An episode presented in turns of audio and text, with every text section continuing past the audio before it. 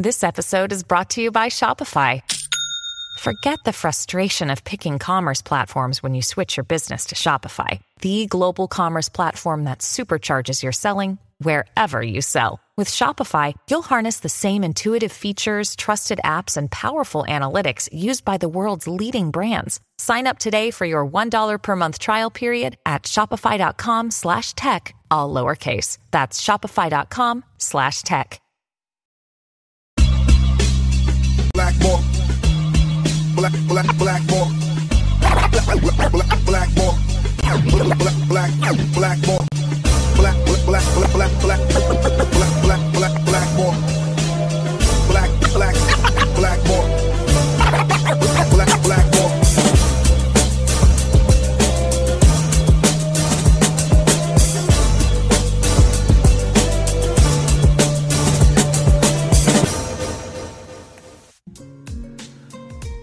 What is up, everybody? My name is James Di Fiore, and this is Blackballed. I woke up this morning um, and was excited for my guest today because of one main overarching theme that I seem to associate with this gentleman, which is a positive attitude. And then I sent, I spent the rest of the day summarily um, crucifying people I didn't like online, which is something I don't normally do anymore. This is not something that I am into. I felt compelled to do it because I was sort of defending a friend. And then at the end of the day, I felt really empty inside. I'm not going to lie to you. I, I, I felt like I had failed myself. And but it brought me back to the original thought that I had this morning about about trying to maintain positivity, and that I am a big believer in that. Old, I think it's a Japanese proverb where you can find opportunity inside a crisis, even if the crisis of, is of your own making. And the really neat thing about um, not getting drunk anymore is that I, I, I often find myself in the last few years getting excited, finding a, there, there's like an apex in, in a bad situation where my negativity all of a sudden turns on a dime because I remember that there is an opportunity that can be unearthed somewhere in there. And and that usually is what gets me off the cliff's edge. But this gentleman, um, to me, uh, he, he's a keynote speaker. Uh, he, he does a lot of work with people to help develop an authentic personal brand and, and leadership skills.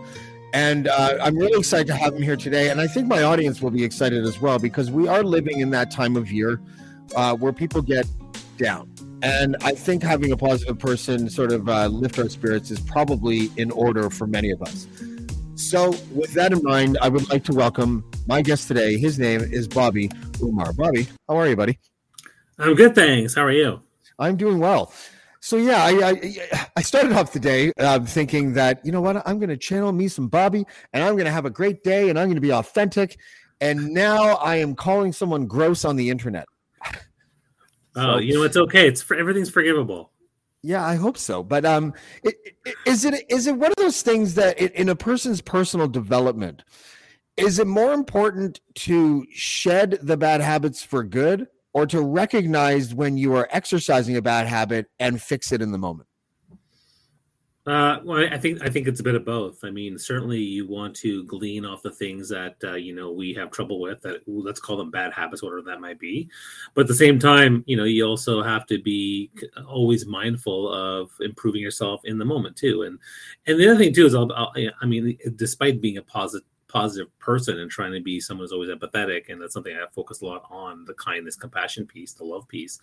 But i think that uh, we also have to express our emotions too. I think it's important for us to you know i ranted today on twitter. Like i, I don't do it very often yeah. but i did i did have a tweet read today about uh, a client who was just like taking forever to pay me and, and that's okay. Like I, I need to put it out there sometimes and, that, and that's okay. So but I, but I, I like your point about being in the moment and being mindful of you know how can i make this a better moment for myself and the other people that I'm involved with. And uh, I try to do that more than uh, often. I mean, I, I, think there's a place to, for people to to yell and scream and things like that, but uh, I often choose to always focus on the, the, positive or the learning or whatever it is I can do to grow and move past uh, whatever I'm dealing with.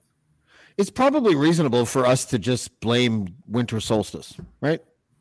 Well, we blame everything. We blame our parents, or the pandemic, the the solstice, Yeah. whatever it is. I mean, and I think that uh, at the end of the day, um, you can blame who you want, but if you keep making excuses, you're never going to actually uh, do do the the good work you do on yourself. And so that's something I've been doing a lot in the last five, ten years, and it's been great and really helpful to me. And that's why I like to help people do the same thing.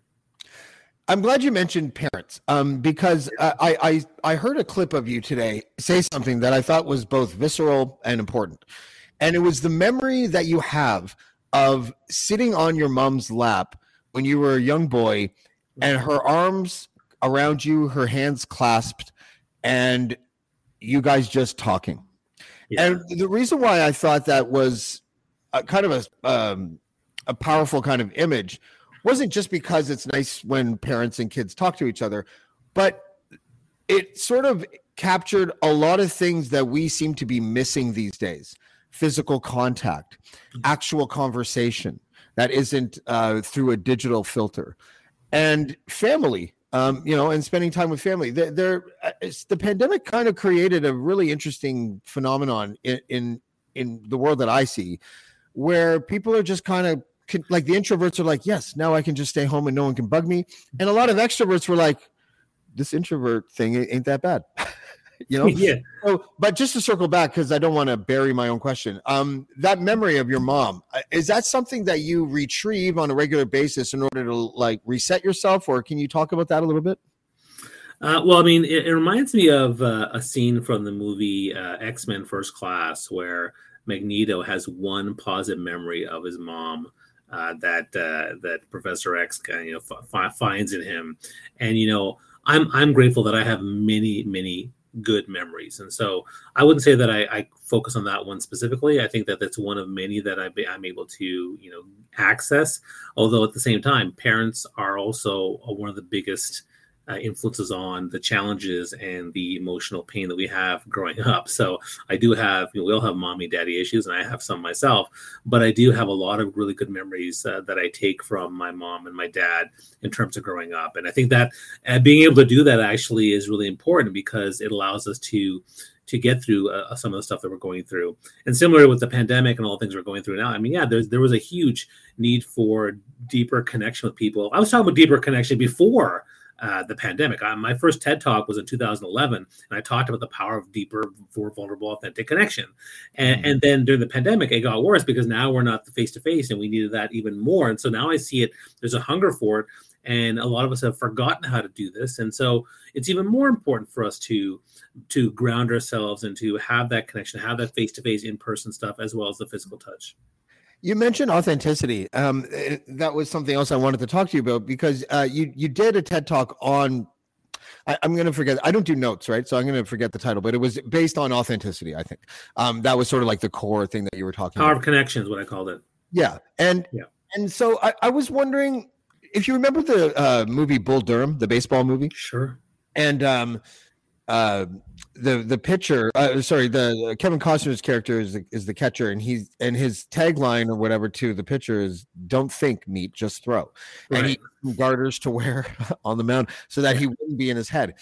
I was a baseball player for many years, um, semi-pro kind of thing, like just below where it gets to professional, and I remember the kind of, um, for lack of better words, part of my vernacular, but the mind fuck it was to try to think about not thinking. And I, f- I feel like authenticity is similar to that. If you try to be authentic, you're you're not being authentic because the try kind of takes over the authenticity. I I find, and I was just wondering what you thought about this, um, that I can notice. Oh, you know what?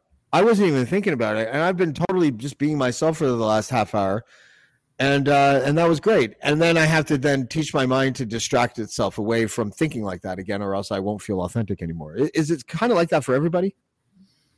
I don't think so. I think that uh, you know uh, authenticity can also come with genuine intent, right? So you know if if I gen like so for example, you know working on ourselves to genuinely ask the question or to tell the truth or to actually get out there and talk to people or you know, do that intentional thing or act, I think that's a good thing. So whether it's something that's natural and just happens, or it's something you've planned with good intention. I think that's an important piece. So, you know, a lot of the authentic things we do in our life are, are both, right? So if I plan to do a good job at something or I plan to help somebody out, that, that's fine. That's authentic too. But I'll, but, and the thing is, if I keep practicing all these things over and over again, eventually the natural authenticity of what we're doing every day uh, will, will, will start to shine through more often. Where were you brought up? I was brought up on the east coast of uh, Canada, which and I grew up in a small town. Um, you know, and uh, yeah, I mean, it was uh, it was interesting. It was an interesting place to grow up because uh, there weren't very many people like us. I mean, there's you know the Brown community was like a small, tight knit community, maybe hundred people in a town about hundred thousand folks, and uh, so it was it was a very you know white white place to grow grow up to. But uh, it, it was uh, it was lovely. I, I really enjoyed it. So you're a maritimer, right? Like that's where you maritimer. Yeah, exactly. Yeah. Um, I won't push too hard because I can tell you kind of don't want to talk about the exact location. oh no, uh, Saint. no, I don't okay. care. Saint John, New Brunswick. It's fine. Okay. Okay. Yeah. New, New Brunswick people are funny. They they pluralize words that have no business being pluralized, like somewheres. Anywheres. Yeah, that's right. Yeah, it's a strange place. Um, but you know, and and so the the how much do you credit your upbringing to where you are now? How much is there a cause and effect there, or is it a is it is it was there a point where you're like, all right, I'm not from here anymore. I'm going to go find myself, and I'm just going to you know be on my way. Well, I mean, everything we everything we do, uh, you know, forms who we are. But I mean, you know, the the biggest influence we have our our, our parents, our friends and our experiences. Now, those experiences and friends can be anywhere. It doesn't matter if it's a big city or small city. Your parents are going to be anywhere you are. So, you know, growing up in a smaller town certainly had some effect. But I'd say the more transformative periods of my life were really my 20s, uh, late teens and 20s. So, and that's when I kind of went away. So I would say that big city living has had had a huge impact on me more than small city living because I moved to Montreal and then I moved to Toronto, and being in a diverse uh, fast-paced, competitive city, uh, and, and, you know, helped me experience a lot of really interesting things I, I never would have experienced in New Brunswick. So I'm kind of glad that I was able to get out of there and do these other things because I think they probably had greater uh, effect on me. How would you describe your career trajectory? Uh, it's a mixed bag, right? I mean, uh, I was following a path of success defined by other people, and then you know, my dad or, or society or companies or corporations and uh, it took me a really long time to get to where I was. I had, you know, I've had four careers. I, did did engineering and then bred in marketing, did some teaching. Finally found my true calling with professional speaking and training, and and that was 17 years ago. And I haven't looked back, but it was definitely uh, eh, when, when I look back at it, I think it was me trying really hard to please everyone else mm-hmm. as well as please myself in terms of how I defined what success and ambition really meant to me.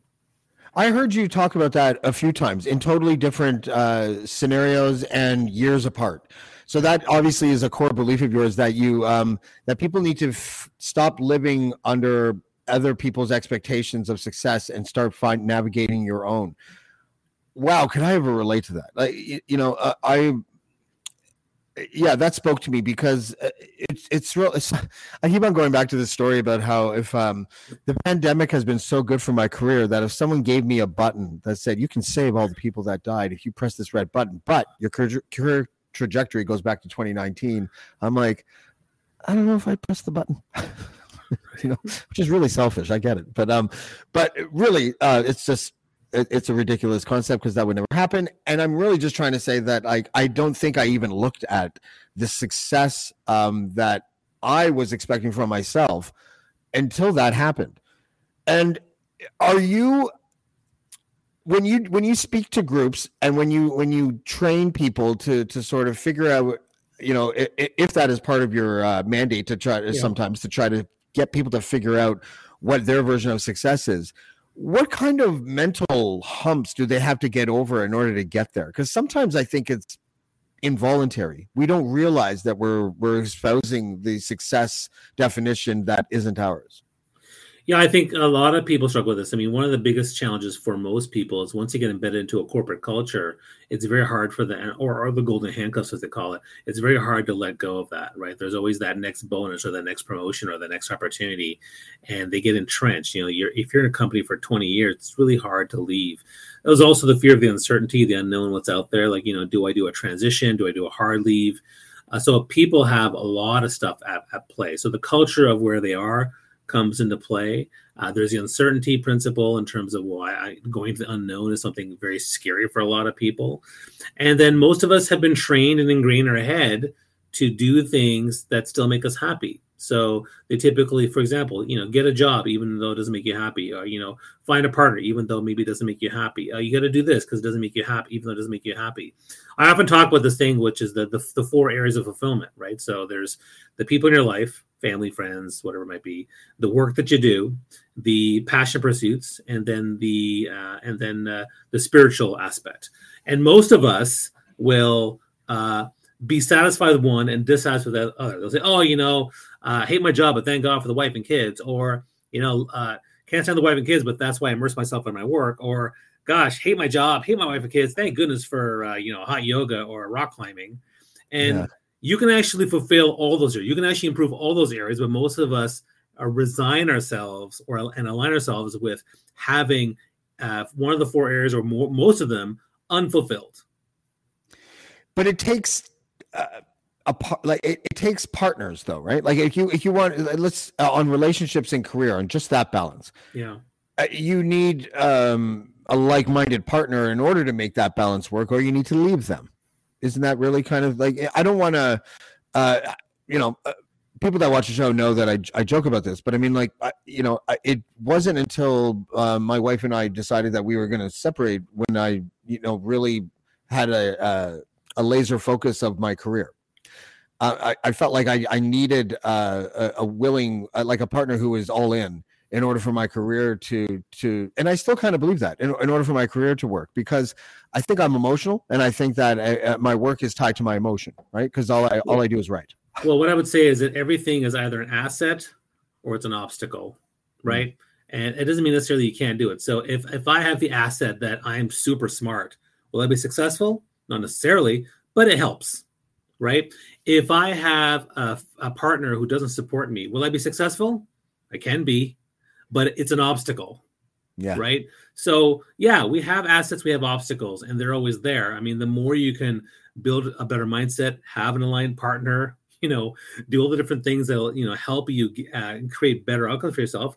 I think it's a good thing to do. But I would never say that you can't do it because of this uh, I think that there are always ways around those things. And, you know, I've worked with people who, you know, have had those situations and they're able to, you know, whether they do it on their own or I, I think the other thing I'll say is that if you want to make an impact in your life, it's really hard to do it by yourself. So it's important to have people that support you or help you, whether you ask uh, a coach, a consultant, a therapist, whatever it might be, or even a, a couple of good friends to help you move from one place to the next.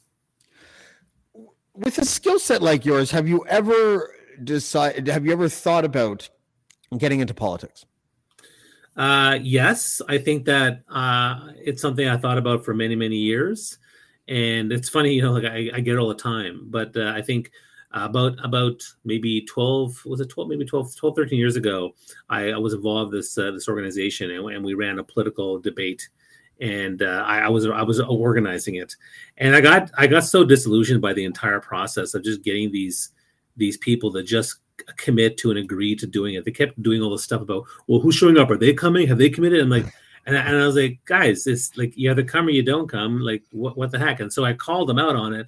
And then my that my manager got mad at me for you know doing that. I was like, well, you know, like so for me, I'm I'm very no BS, you know, and I'm very honest. And so to be confined to a party, to be confined to not being able to be myself, I find that to be extremely restrictive. And just recently, uh, just someone was one of my family members was texting me and saying, "Hey, I think you should get into politics because there'd be a lot of people who'd support you, including your family." I'm like, "That's fine, but I, um, I'm not sure. I'm not sure I want to do it because I think that uh, it it will be very hard for me. Like I have a thick skin, but I think it would be hard for me to navigate uh, the inability to be as transparent and authentic as I want to be." That's probably what would make you a good candidate. Well, And sure, but yeah. but yeah, but then no no party wants me. I mean, the Yeah, problem is enough. politics has a party system. So what I can do and what I do uh, do out there is I am a huge advocate. I, I'm I'm advocating for lots of social issues. I'm putting my mm, voice out there. I'm calling things out. I'm calling them as I see it. And yes, I'm very political, and I'm grateful that I have some influence to put that po- political influence uh, to work.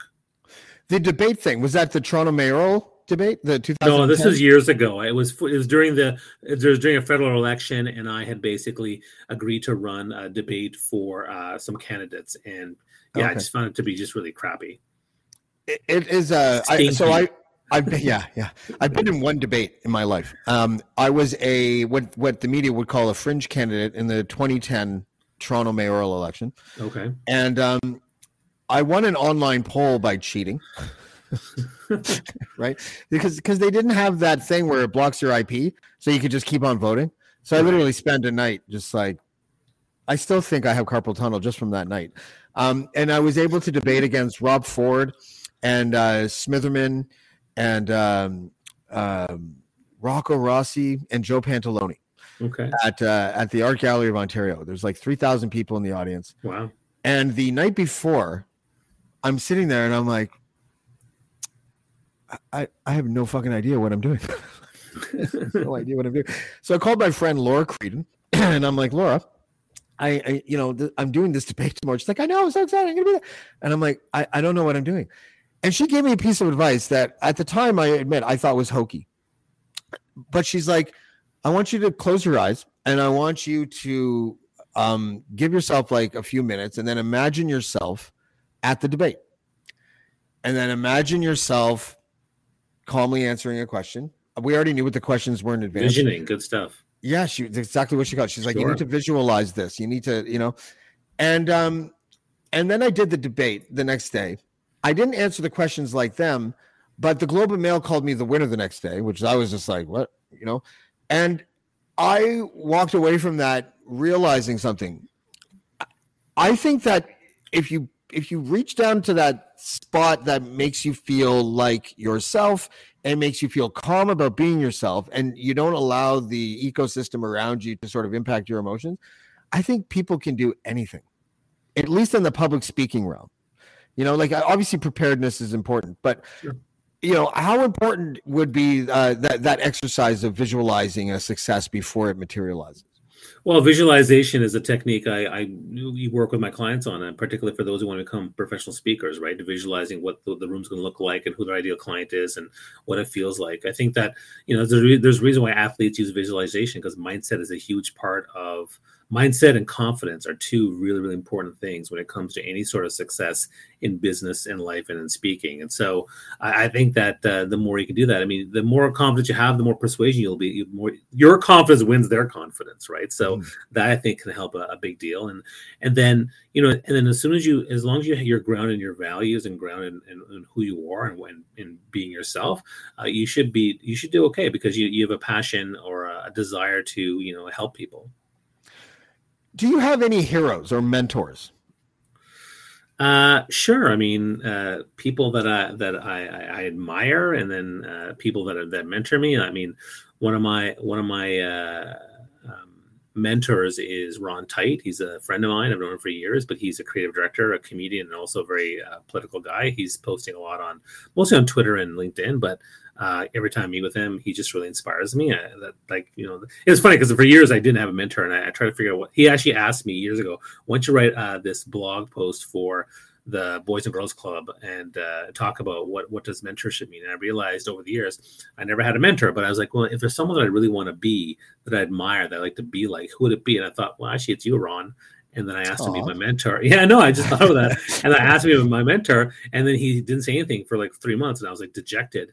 And then I and then I invited to an, him to an event, and then I said, "Did you get my emails?" He's like, "No, no, I never got it." I was like, "No, please, will you be my mentor?" He's like, "Yeah, sure." And then that was fantastic.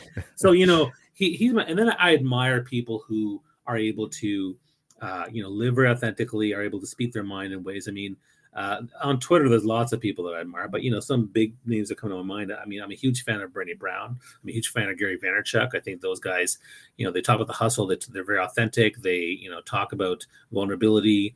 Uh, they talk about kindness, compassion. These are things that I espouse. I've seen the impact they can have with their words and their knowledge, and I think for me, uh, that's the type of impact I like to have too.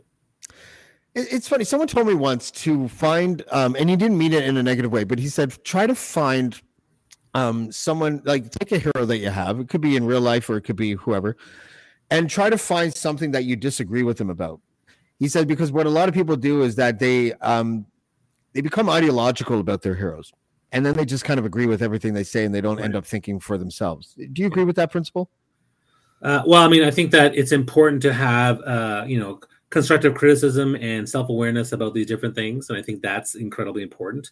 Um, you know, I don't go over analyzing Gary Vaynerchuk and uh, Brené Brown, but I mean, I, I remember one time there was, you know, the Gary Vaynerchuk. I don't really, uh, I don't agree with his um, his hustle lifestyle in terms of how many hours he puts into his work. I mean, I wouldn't do that, but that's me because I prefer a different life balance.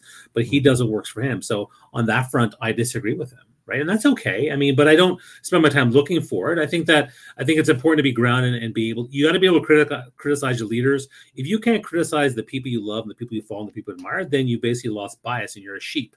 So yeah. it's really important for us to be able to do that. I often, you know, when I talk about Canadian politics, you know, I've I've criticized every single politician that's you know come our way, even though you know I voted for them. And I don't know who it was that you criticized, Bobby, but they deserved it. Go ahead. Yeah. well, if I'm going to criticize them, they probably deserved it because I, yeah. you know, I, I, I only do so when I feel like it's necessary. And you know, same thing with, uh, you know, in U.S. politics, right? If you can't criticize the leader you follow, then you know you're you're a bit too biased, and you need to let go of that bias a little bit and be thoughtfully critical of some of the things that you like and the things you don't like.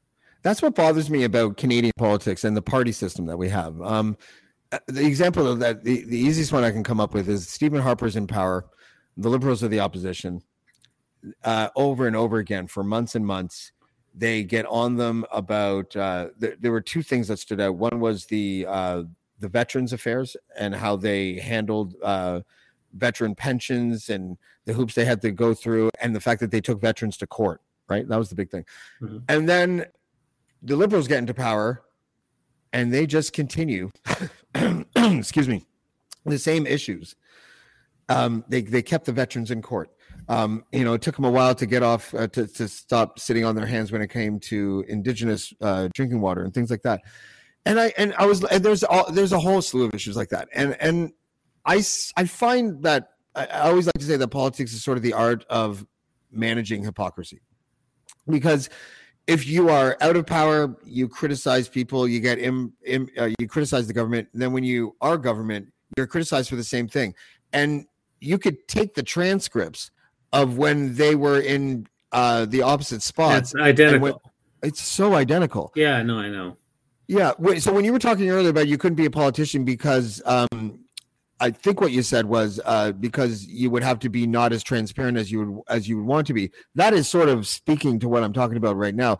It, it, so it, the problem is, well, I'm gonna. I should ask you what is your main beef with Canadian politics if you had to be critical of the system as a whole?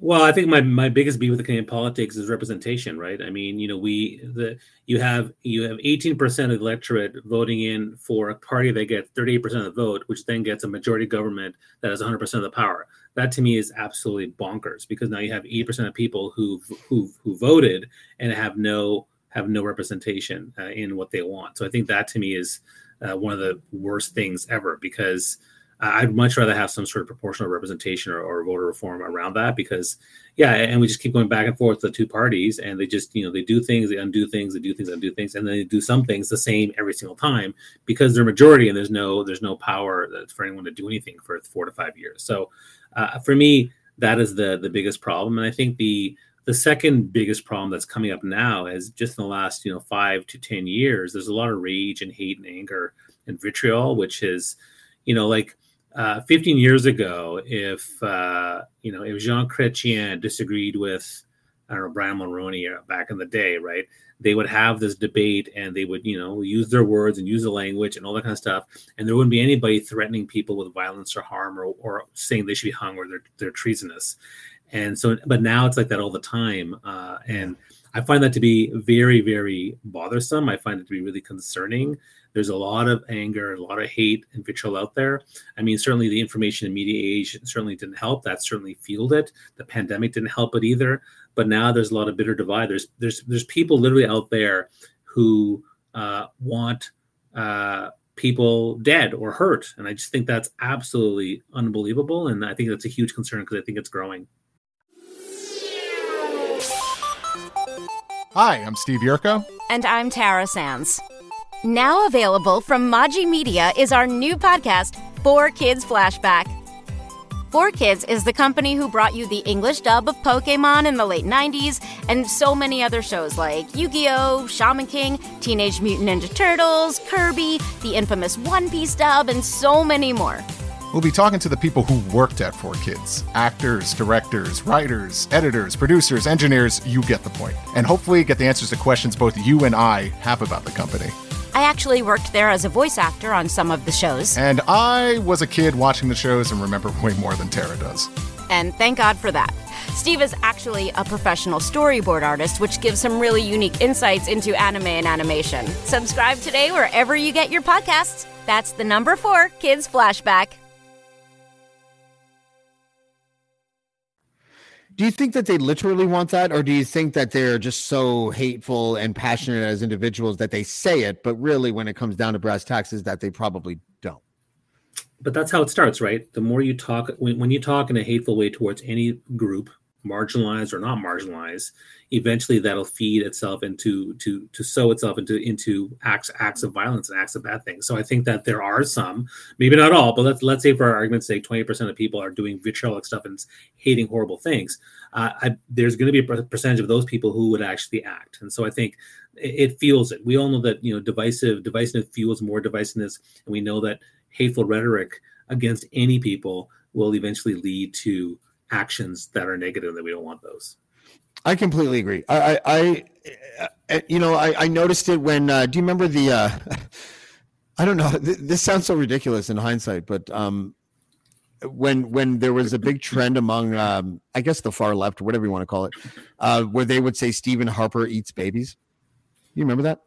I don't, but I mean, you know, again, uh, I see the the far fringes on left and right doing, yeah, saying things yeah, I was about, attention, but yeah, it's it's a. I was thing. about to do the the flip side of that is um that today the version of Stephen Harper eats babies, as far as I'm concerned, are the fuck Trudeau signs and flags. Like eh, when I see, uh, first of all, I am completely deflated as to what we've become, and second of all, I'm like, I know exactly as much as I need to know about the person that's waving that flag and that makes me sad because I I actually am um, cut from the type of cloth where I I do want to talk to anybody, and I want to be able to to like sit down because um, Daryl Davis, I think of that guy a lot. Daryl Davis, for those who don't know, is a black man in the states who has befriended and then um, was the success was the catalyst and the uh, people leaving the Ku Klux Klan and he's a black dude. And he would go and and basically recruit people to not be in the Klan anymore. And for a lot of these klansmen they were clearly racist but they also had never spoken to a black person before. Right. And now he considers a, uh, a few a handful of them like his good buddies now. When the pandemic started I, I, I used to be on the dean blundell show and i remember having like heated exchanges with panelists saying guys, I don't think we should bully these people that are like speaking about the pandemic in ways that are um, that we might find to be not as alarmist as we would like, or later on, you know, that had issues with the vaccine rollout. I don't think we should bully these people. And I just, you know, everyone kind of completely disagreed, and I feel like we uh, we reap what we sow in a lot of ways, and I think that you know the, the condition of the far right conservative or the low information conservative and i'm not trying to be elitist and a dick about it but there are clearly people that have uh, trouble finding facts and and and gravitating towards flat earthy kind of stuff. But they've also been completely neglected. And I'm I'm wondering if you think, as because you're a person that specializes in reaching people, if you think that there are people out there that are not reachable, or do you think really at the end of the day everyone is reachable? We just have to find the right path. Well, I mean, you know, this is a really this is a thing that really resonates a lot with me because for about I think six years, my pinned tweet was all about empathy, bridging understanding, and not being divisive or hateful. Because my feeling is that divisiveness just creates more divide. It fuels more anger, more hate. It uh, doesn't really bridge anything. It just really, you know, you preach to the choir, they get them fired up. Yeah, yeah, yeah. But to me, if you really want to create change, you have to find a way to build bridges of understanding and empathy and things like that. Now, it takes a long time and it's really, really hard, but you still got to do it. Now, you know that said i mean can you reach everybody? No. I mean some people just aren't aren't ready to listen to you. And you may try and try and try and they may never want to listen and that that's fine. But the, the thing is if there's a fence here and you want to bring people over you don't try to talk to the person way over there. You try to talk to people close to the fence and explain to them where you're at try to have a conversation and next thing you know they might change their perspective on things. And i think that that's where that's where it starts and that's where we have success. But no one ever brought someone over uh, to another point of view or changed them because of divisiveness or hate, hateful rhetoric. It doesn't work. And so, whether they're you know whether you're trying to talk to them about you know any sort of any sort of uh, position that they have, and you know, and I've had to deal with people with position on all sides. But to me, the only way to get to them is say, hey, let's have a conversation. Let's talk about it. Um, let's do a call. Let's meet in person. Let's break bread. Those are the ways that you're able to do it. It's not going to happen just because they read my Twitter thread and say, "Oh, well, well I guess Bobby's changed my mind. I'm going to give up all my, you know, like it's not. That's that's the start. And you know, I've had a couple of great conversations with people on Twitter, particularly where, you know, I try to be very positive. I try to be very empathetic, but I also, you know, have to call. Let's let's focus on the behaviors. Let's let's stop with the name calling. I think that's and I remember years ago, actually during the Rob Ford years, I remember posting something on Facebook and someone said, Hey, why are you why are you like insulting him personally? Why are you making fun of his like weight, for example? And I said, you know what, you're right. That's stupid. I shouldn't do that. I'm gonna stop doing yeah. that. So from now on, I never do that. Even like even even Trump, you know, a lot of people make fun of his hair and his, his weight. I never do. Uh, I just talk about the policies. I talk about the actions. I think those to me are the ones that we have to call them out because uh, I see it all the time. And someone who's overweight, I see a lot of fat shaming. It's like, you know what? It's enough with the fat shaming. Like, if you really have an issue with somebody, talk about their ideas, talk about their behaviors, and and do it in a way that gets people to say, yeah, that I'm glad you said it that way, as opposed to the other way. But the overall arching point, though, is if you want to create change and bridge understanding and convince people uh, to, you know, change their belief systems or at least, uh, you know, take on new knowledge or take on new, belief systems, it's got to come with a bridge of understanding and mutual respect and trust. Otherwise, it's never going to happen. Plus, with Trump, there are so many authentic things you can insult him for, like his rotting soul and his uh, completely, um, you know, uh, uh, positive free personality. That man, uh, uh, he's an interesting. Um, well, there's lots of there's lots of actions you can talk about, right? So yeah, well, there's that too, I guess. Sure. Yeah. Um, that was a weird thing. That that was um, someone uh, made the point once after he was elected that there is a um, there are people that think that we are living in in uh, artificial reality, and that the Trump presidency is the clearest evidence we'll ever find that we that this reality is not real. And, and yeah, yeah, I mean, it made me feel better. Well, I mean, when he when he when he said the Mexicans are rapists things, I mean, the thing is like nowadays there are no repercussions for people like they used to be. I mean, Nixon, you know, resigned because he said what what he got caught and he left, and now people do heinous stuff in politics and nothing happens. There's there's apology or there's no apology, and they just they they double down on stuff, and there's hardly any repercussions for people nowadays. So it's a it's definitely a changed world in the political landscape. How do we handle people who are hypocritical and lie all the time? I mean, it's very, very difficult. And all we can keep, and and, and also by by calling that all the time, you're also giving them a lot of uh, fuel and fire that they you know they fan everywhere, and so they get they get to be in the news all the time. So it's a very challenging position for us to try to have meaningful conversation, to try to call out the things that are important, uh, because you know things do need to be called out. But then, how do you balance that with not giving them too much attention? Yeah, I know it, it is is a strange one. And uh, Ford, I used to feel sorry for sometimes because, sure. Um, and and I got really mad at progressives back then, um, because I thought that when it was established that he was clearly a man that was struggling with addiction, and I would see all these people who, uh, from the left or center left, whatever you want to call it, but just people who are progressive in nature, completely abandon their principles that addiction is a disease and that it's something that we should uh, find ways to help people and just abandon that completely and call him a crackhead. I wrote a piece for the Huffington Post on the, on, I think it was on the day after he died, because I, I was watching uh, people that I thought I respected, like make fun of this dead addict who did a lot of like really silly, stupid, and sometimes, um, you know, just mean things when he was when he was alive. But that death has the last word. And and seeing progressives make fun of him for being a crackhead on the day after he died, like just floored me. Um, the weird thing is I never had any empathy for Trump. There, there's nothing about Trump that I can find that I'm like, oh, you know what? So if he, so if he died today, how would you feel? Indifferent. Indifferent.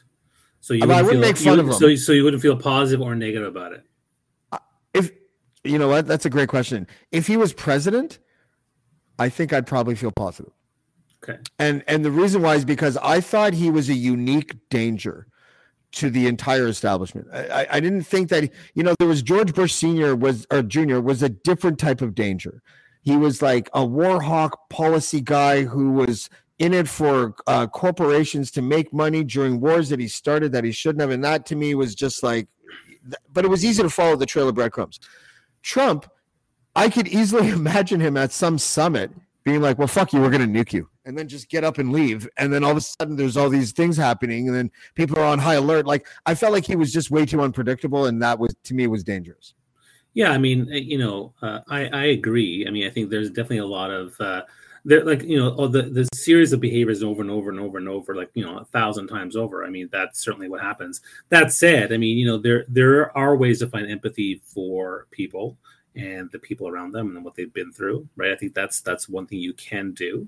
I mean, you, you can. I mean, okay, Trump, I think, is the extreme example. But you know, how do we find empathy for him? I, probably empathy for the way he was raised. Maybe he had a really, really difficult father. Maybe he didn't get enough hugs. Uh, does that mean that I support him? Hell no, I don't. Uh, there's so much about his behavior that is incredibly terrible. But you know, I, I can find some way to create that to find that empathy.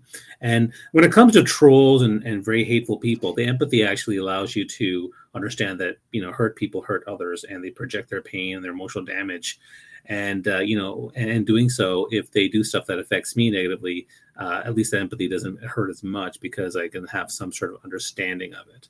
But that said i mean you know empathy is hard. Empathy takes work. Empathy is is like it's your heart muscle. You have to exercise it over and over again for anybody. But i challenge every single one of you to exercise your empathy muscle for the people that you dislike the most to try to exercise that and find the common good or find the humanity or find something that you can actually do that connects you to them. So even going back to the people who hate Trudeau, I mean, uh, honestly, like they, they, they, people find things to make fun of, but you know, like there's certain times, for example, when I tweet stuff about any sort of politician and, you know, when I see him with his kids, like that's sweet. I'm a dad.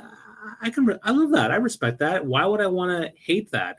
It, if, if Harper Yeah. back in the day is playing piano with his kids, that's nice. You know, I I, don't I don't have to hate on him for that. Like I think that's a good thing. So And I didn't you know, think the- he was a bad singer either. I just want to state that for the record. I mean, he wasn't like professional, but I mean, I, I could listen to that man sing. That's fine. Yeah. So for me, uh, I I think that a lot of people struggle with that. They, you know, they just put their energy in in the wrong place. And and I was going to go back to other another point, which is, you know, the people who were poking fun at Rob Ford or who, who poke fun at, you know, people who they dislike or have a lot of anger and hate for, and when they go through some trauma. Uh, again, I can understand and empathize why they do that because in the moment, right? These people cause them so much pain that in the moment when they're gone, there is a moment of there is a there is a positive feeling. There is this, oh thank goodness, there is relief. And so I understand that. Now, you know, they choose to do that. We can call them out and say you shouldn't do that. Okay, you know, great. I mean, I did the same thing to Rob Ford, and I got called out for- out for it, and then I changed my perspective. And so uh, Yeah. I understand where these people are, why they're doing that. But at the end of the day, if they did it a couple times and you know, and then stop, realize maybe I shouldn't do it anymore, good. I'm glad that we were able to teach them. But I do understand where they where they're coming from. I, I miss politicians that were like cut from a, a cloth like Jack Layton. You know, I, I miss guys like that. Like I, I lived in uh in the annex and I, I think he lived in Greektown. I'm not sure, but I think he did. But we used to see each other all the time. Uh, we used to end up. Uh, he used to ride his bike and then tie it up at around uh, Right. college and university, and I used to walk from col- uh, from like college and Bathurst or whatever to to Bay, and I used to just we just cross paths all the time. So I started talking to him, and the interesting thing about him is that he had a he was like Bill Clinton, but without that tremendous amount of slime. Right? like Bill Clinton had a way to make you feel like you were the only person that existed. And that was sort of the good part about it. He was very engaging like that. Jack Layton was exactly like that, except he was, you know, not banging everything in sight on the side, right? Like he was, he, you know, he, he seemed like a guy that that was just uh, really in and for the public service. Um, do you think that we're leaderless right now? Because you're a leadership professional and and you talk about leadership a lot. As far as politics go in this country, are we leaderless right now? No, we have lots of leaders that uh, are, are leading us.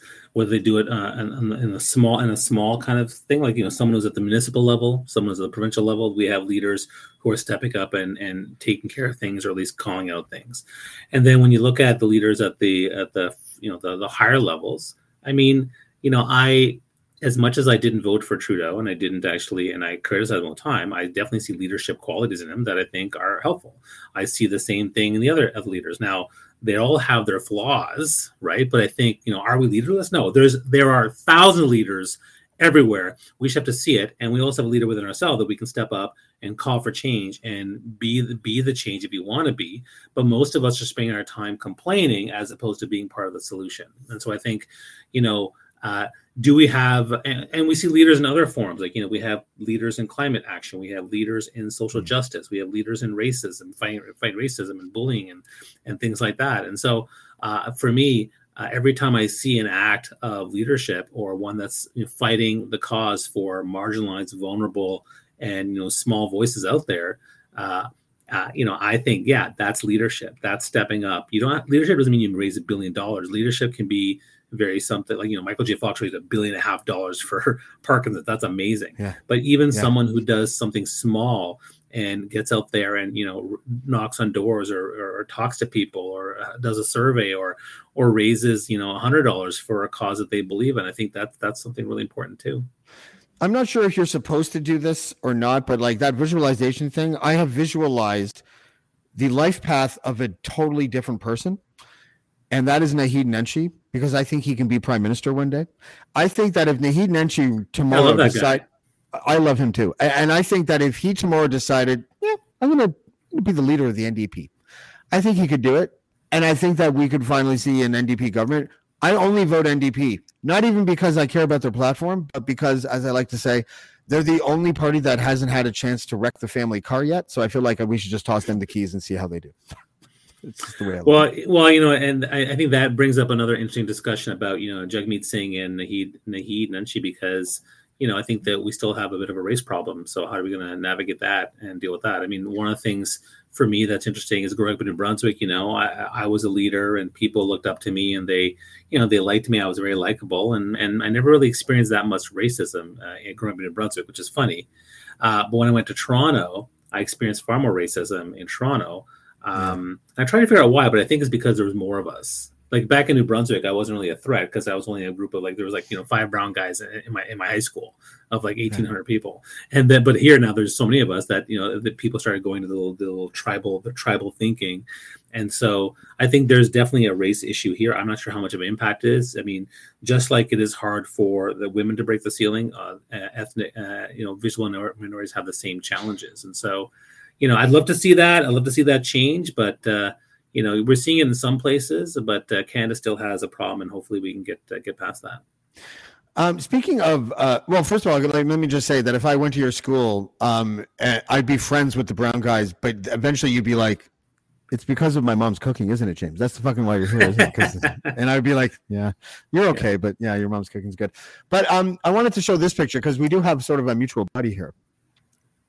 And oh yeah, Karima. and and just to circle back, Karima um, is the reason why I went down my rabbit hole of Twitter fight today because I was trying to defend her honor. She didn't ask me to. It was an unsolicited attempt to be. Well, it actually wasn't an attempt to be anything other than the fact that it really bothers me when people trash Karima. Like it, it just it gets to me because because I know her intent, Yeah. and uh, people don't talk about enough about intent. Um, so, um, but I was glad to see this picture. I understand this is like the first time you guys met in the flesh, but you've known each other in Yeah. the digital sense. Yeah, so we we we Twitter follow each other, and I follow her stuff, and then she came to my event. I was like, "Oh, this is great. Let's let's meet up and let's let's do a couple of videos." And yeah, and what's interesting is that when I post about her too, one there was one person who actually was a conservative saying, "Hey, you know what? I don't agree with what I don't agree with uh, a lot of what she says, but uh, I applaud her courage for putting herself out there and uh, with the intent that she has." So I think that's really I think that's really great. I think that again, if you put yourself out there, you're going to be treated uh, poorly by some people, and I, I think that she handles herself extremely well. And uh, yeah, I mean, she's another person that you say, hey, you know, would you would you want to go for politics? I don't know, but uh, no, I definitely you know, have uh, we huge, should huge ask- we- respect for her. We should ask her because she joins us right now. Oh, snap! Get out of here! Hi, Hey, Cream, how are you? I'm good. How are you? Oh my god, I can't believe this. Was this was this planned? Yeah, It w- It was planned. Oh yeah, my right. god! I like doing the surprise guest thing because it like, you know, I don't know how to like. I mean, I'm trying to fill an hour here, right? Like, I don't know how I can surprise anyone anymore. So, I I find myself like I'm the old man now. I'm tell the same stories in podcasts, so I want to avoid that. But it was great. I didn't know this when I when I booked you.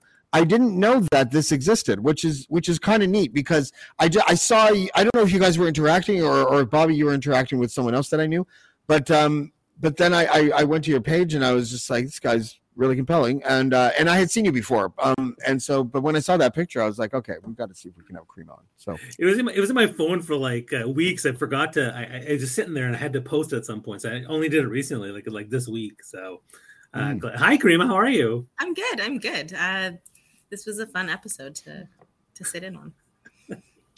Amazing. yeah Karima d- uh, how you doing after today because today was um w- I, I put my tweets my homepage tweet to latest so I often don't get uh, uh you know all the shit that's happening every day in and day out but today and yesterday kind of seemed like pretty heavy days for you in the online sense It's been a rough um, couple of months, but uh, I would say probably especially the last week or so. Um, and it's it's it's interesting because it, it- it feels sort of coordinated, um, and I don't know the extent to which that's actually the case. Um, but people coming out of the woodwork to like denounce me, which is interesting because I, I think I'm pretty, you know, just I'm there. Um, I, I'm not looking to cause trouble for anyone.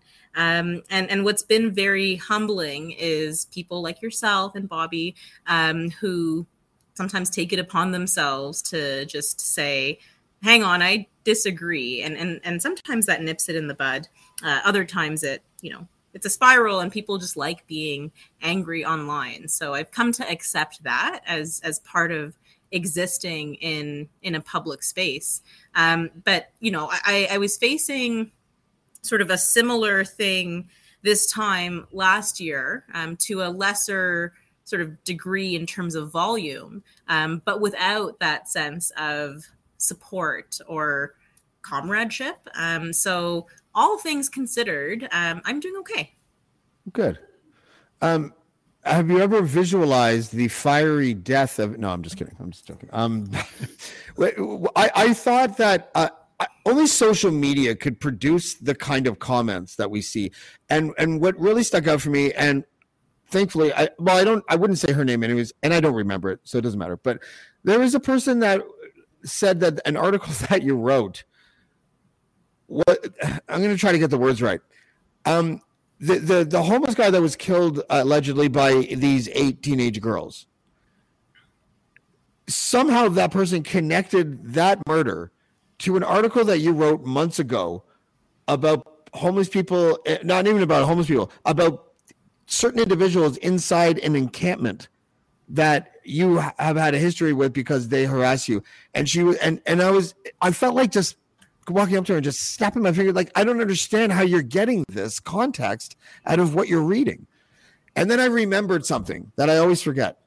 And oftentimes, when people have that one issue that they care the most about, and the issue could be totally fine homelessness or uh, the environment or this or that they will not allow any type of thing to even nibble the edges of their issue without feeling overly protective about it and then eventually completely unreasonable about it. Do you find that is true as well?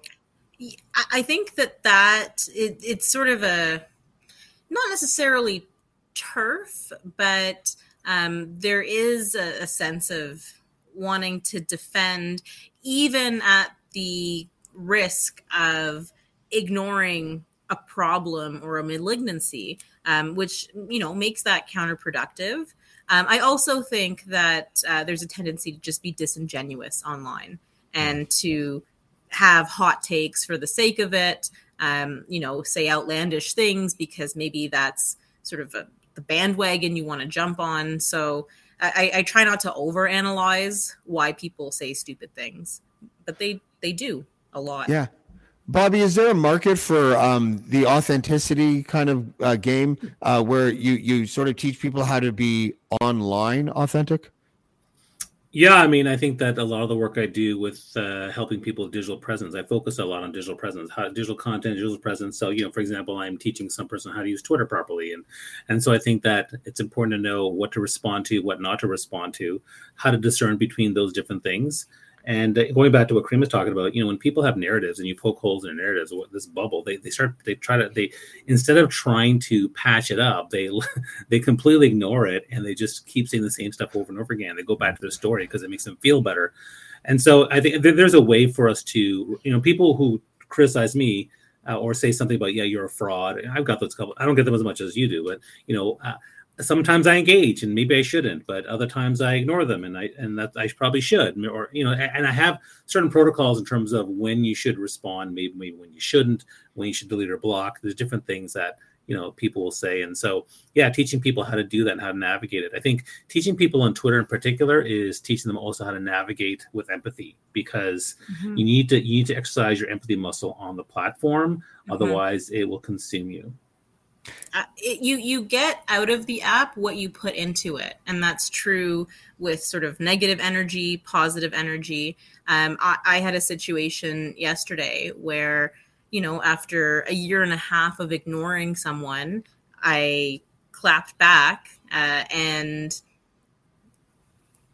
maybe not the best decision just as far as um, the the meltdown that it triggered and sort of the rage that ensued, and it was uh, you know too effective a response on my part, um, and uh, you know it just it became its own issue and problem. And I don't want to like sue more people, but like maybe that's where it's going, and and and it, it just you you get back what you put in is is the lesson that I keep retelling myself. But it's it's hard when you're human, you know.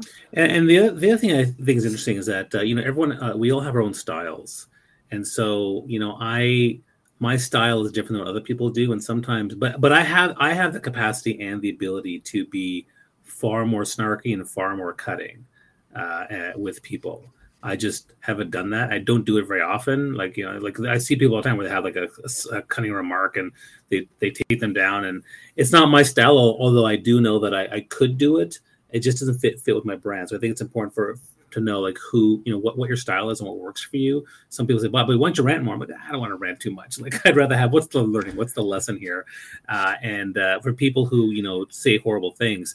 I just call it out. Just, I call it very, very nicely. But you know, sometimes I, I, one of the things I've changed my perspective on actually over the years was pretty much when George Floyd happened. You know, like I often talk about empathy and love and kindness and compassion.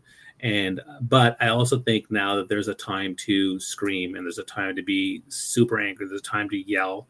Uh, and I think that that's important too. We have to have those tools and vehicles in our ability to be able to shout when when things are so horrific and you want to just yell at the world. I think that's okay too. And uh, there's a time and place for all those different things. Yeah, it's funny that you say that. I, I uh, it, Karima, you probably know this, Bobby. I, I do a lot of coverage on this. Um, what I consider to be a heinous cult um, that oppresses women and oppresses gay people. And uh, one of the um, people that I interviewed, her name's Cheryl Hope, and she told her story. It's a harrowing story. It's just awful. I won't go into any of the details, but it's about uh, abuse she suffered as a child at the hands of this cult. And the the the provincial governments are giving this uh, the businesses owned by this cult like millions and millions of dollars in contracts that are sole sourced. And she went from telling her story in kind of a shy, kind of nervous way, totally understandable, to today, uh, and this is a transformation over the last six months. She's like, she's like, fuck this, I'm fucking angry, and she has every right to be. And I watch people go, you know, you don't have to express it with profanity, and I'm like, oh my god, it just it made me so angry, right? Like uh, the Yeah. so, anyways, I'm just that's my way of saying I agree with the whole thing. Like sometimes you have to scream. Yeah. I, I get that a lot where it's like, well, you should just take the high road. And it's like, fuck you. I take the high road all the time. And sometimes I won't. Right. Um, although to that point, um, and and Bobby, what you were saying about snarky responses, it's very nice to have sort of a circle, um, you know, where you can just say it. And I wish I could say this to them, and then you know that's your catharsis. You get it out, and then you either ignore or have a more gentle reply. My draft, sort of, if the drafts were ever released, that would be a problem. Uh, That's funny because it, it, it- when do you release like like if because I I'm a writer so I have a process. Um, I feel like I'm really good at like quick fire responses because then I don't have to think about it too much. Mhm. Um, but that could also backfire uh, as well because my process goes from like like I'm up with the idea and then I'm like edit edit edit edit too much editing back up and if I post anything that isn't right at the beginning or right at the end of that and I post something in the middle of my process it's it's not going to land well. I'm going to look like a dick. You know, it, it's it's it's just going to be. I'm going to contribute to the swamp that is Twitter because it took me a long time to even want to post anything on Twitter. I found Twitter to be really gross. When you're not on Twitter for a long time, it's similar to how. I, so I'm a Torontonian lifer, um, and now I live in the sticks. I live in the auto. I live in, in, the Madawaska Valley, like four hours away from Toronto. Like my town is 700 people. Okay, and when I go back to Toronto, uh, it feels weird because of the advertising. I feel like I'm bombarded. And and I and I hate it. The only billboard I see every single fucking day is this cafe that I don't even know if it exists anymore, and the sign's rusty. Right? It's like, and I, and I like that. Uh, social media is similar, and the arguing is similar. If, I unplug for like a week and then go back, it's fucking weird. It feels like you're just dealing with people that have personality disorders all day long and I don't. And if you do, uh, if you do these weird experiments, I don't know if you guys ever tried this. Have you ever tried just being like with a snarky person, just being really substantive and um, non-combative and empathetic and and you know um, generous with your words, and then they they're snarky, and then they're snarkier, and then you just maintain, and then they're so fucking snarky after that, you just maintain, because I think they don't think you're serious. That, that's the weird thing. You can be authentic, and people are like, "Yeah, he's that's a strategy." people will read bad intent um, because they themselves may be operating with it or they expect the worst of others and and that sort of tone um, you can't really convey it with just your words right? Because the same sentence read two different ways um, will be received and, and you can't control how anyone receives it. So uh, I, I've seen that play out. I, I pers- I don't really get into the phrase so much anymore. Um, I just post my stuff and Yeah, and I typically will, you know, give one or two thoughtful responses, or and then if they continue back, if they continue with the rage, uh, I'll I'll just let it go. And and often the thing that happens on other platforms like uh, Facebook and LinkedIn, where you you know you have a post and then there's a big conversation and it's controversial, whatever. Uh, I will call out, you know, bullshit, inappropriate behavior. I say, look, this is unprofessional and inappropriate. I, I suggest you retract your comment or edit it, or let's have a meaningful conversation. And then they then they go, ah, ah. I say, you know what? Uh, uh, okay, I gave you one chance. This is your last chance. If you don't do this, I'm going to politely show you the door.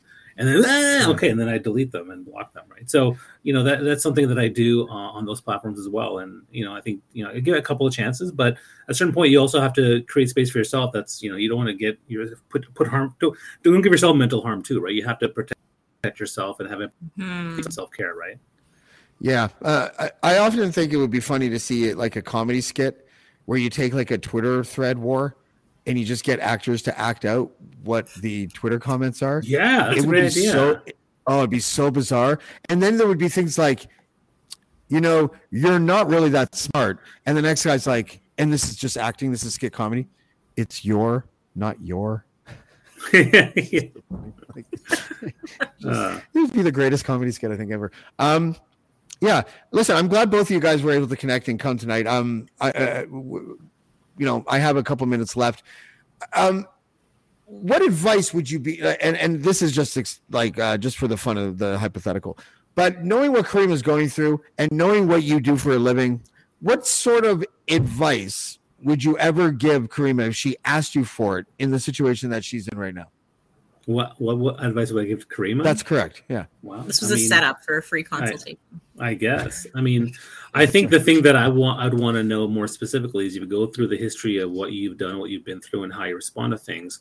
What are the things that uh, either a you wish you hadn't done, and b uh, wish you'd done better, and really look at that because I think that uh, you know as as part of navigating the the space that is Twitter and, and what you're doing out there, right? There's always those things that we can look upon and to do better at, and also learn to let go of certain things. So I think as a coach, I'd want to dive deep into those things and figure it out, figure from that, figure out what's the best strategy moving forward because it may shift a little. Like so, for example, you know, in my own self assessment, I've shifted to now. Sometimes I definitely scream or I get angry when when George Floyd, you know, got killed, and so I, I'm now definitely talking about racism and being a little more angry sometimes. And so that's a shift for me. Uh, and but but you know i could i could probably do more but you know and then it doesn't align with your brand does it align with who you are. So that's probably uh, what i'd want to do with Karima to see you know where she feels uh, emotionally that uh, it's draining and then how can we find tools to help her uh, navigate that uh, in a little bit more healthy way that uh, she feels more empowered and more impactful. Okay, Karima. Well, I mean, no, that that that's the process, right? And it is a process. And I find Yeah. that I just the way that you use Twitter changes based on your life circumstances and what you want to get out of it. Um, I, I think I, I mean I have a difficult time um, sort of with people who come in to threads and already have their worldview or narrative that is set and then they're intent on propagating that. And it's like well do i block you because i want to protect my peace? You know on the other hand that turns into its own whole thing like dealing with that misinformation when it comes to you right? Not even it's happening elsewhere and you can't control the entire internet but but sometimes it comes to you and I, that's that's my current uh, struggle. Well, um, I wouldn't change a thing if I were you. I, I, I, I I'm really, um, Yeah. and I'm happy to come in there. i like it so far unannounced. too What's that? I like it so far too. I mean, I was Yeah. more Yeah, like, it's let's, been let's do a deep, let's do a deeper dive analysis. But for the most part, yeah, it's great. Keep it up. Yeah, no, absolutely. Um, but you know, and, and I don't mind kicking the door once in a while and it hitting people in the forehead. You know, I'm I'm fine with that uh, because sometimes you, you I don't know, you got to stick up. I wish I could do it more. I wish I could do it more. See, so for me, that's the thing. I wish I could be more because, like I said, when when I'm with my buddies or if I'm doing a, a specific like comedy routine or a debate thing, oh, boom, boom, in your face. I can, and and Twitter's taught me to be very very concise and to the point, and I can do Mhm. that really really well. I also know how to cut through people's assumptions and bullshit, but I wish I could do that better. Uh, I usually do thoughtful threads or longer posts about that, but I wish I could do more of that stuff uh, on places like Twitter. But I don't. Bobby, I, I gotta I gotta tell you, I, I I've I've I've been a battle rapper in the past. Yeah. I am constantly censoring myself, no matter what I'm doing. I'm a recovering dickhead. Okay. I would say. I, I for years I spent like just ex, you know eviscerating people online, just like whatever. And and I it honestly has taken me a long time to I don't even know if I have shed that. I don't know what people think of me. I have no idea. But I, I don't want that to be my personal brand anymore, right? So Right. I'm constantly censoring myself. Today, that was about 40% of what I could give you, Karima, which is saying something. I think. thought I thought it was you were batting hundred. Well, Oh. sorry, I shouldn't say batting because I don't Dude, know how that sports analogy that's works. That's not a good average in baseball, just to let you know. But go ahead. You were hundred percent on the exam. Okay. Thank you very much. Sorry. Karima Assad, Bobby Umar, thank you guys so much for joining. I'm, so, I'm glad I was able to connect you guys. Uh, Karima, thank you so much for doing that. And uh, I hope you guys too. had a good time tonight. Yeah, thanks. What a delight, Karima. Thanks so much. And thanks, thanks again. See you guys Thank you soon. guys. All right. Have a good one. Bye. Okay. Um, that was nice. Um, I didn't. I didn't really know what to expect with Bobby, but um, but if I were to think back as to what made what prompted me to have him on in the first place, I thought he he was exactly as advertised, which is he was authentic. Um, so it's it's it's good that the guy teaching authenticity is is authentic. That's probably an asset. Um, I haven't decided if I'm going to do a show tomorrow. Uh, if I do, it'll be a Plymouth Brethren show. There's new developments. Um, that'll get into tomorrow if we do a show. But Casual Fridays will be back this Friday. I guess there'll be a Christmas theme. You know, uh, we'll have like a manger, and I'll I'll stick like a chicken egg in the in the in the manger or something. That'll that'll be Jesus, and uh, yeah, it should be fun. Um, my big thanks again to Karima Assad and to Bobby Umar, and we will see you next time on Black Bolt. black more, black black black more, black black black black more, black black black more, black black black black black black black black black black more, black black black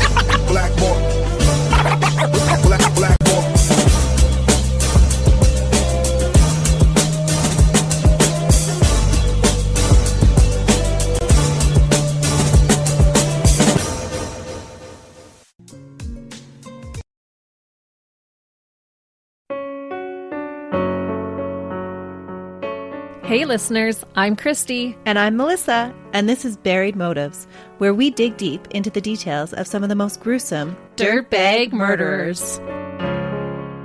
She said she enjoyed hurting things that can't fight back. And that is a disturbing view into the mind of a murderer and such a dirtbag. Yeah, that's not even strong enough words. This is totally a recipe for disaster. And not to justify whatever is going to happen, but you can totally understand and see how this would be in the works. If you were only to look at what she did later on and not know any of that history, she would appear like off the wall crazy. Oh, 100%. Because we're not even close to getting to the end yet. But you can just see this pattern and all this kind of stuff developing in her, which is what we're here for. We're digging deep.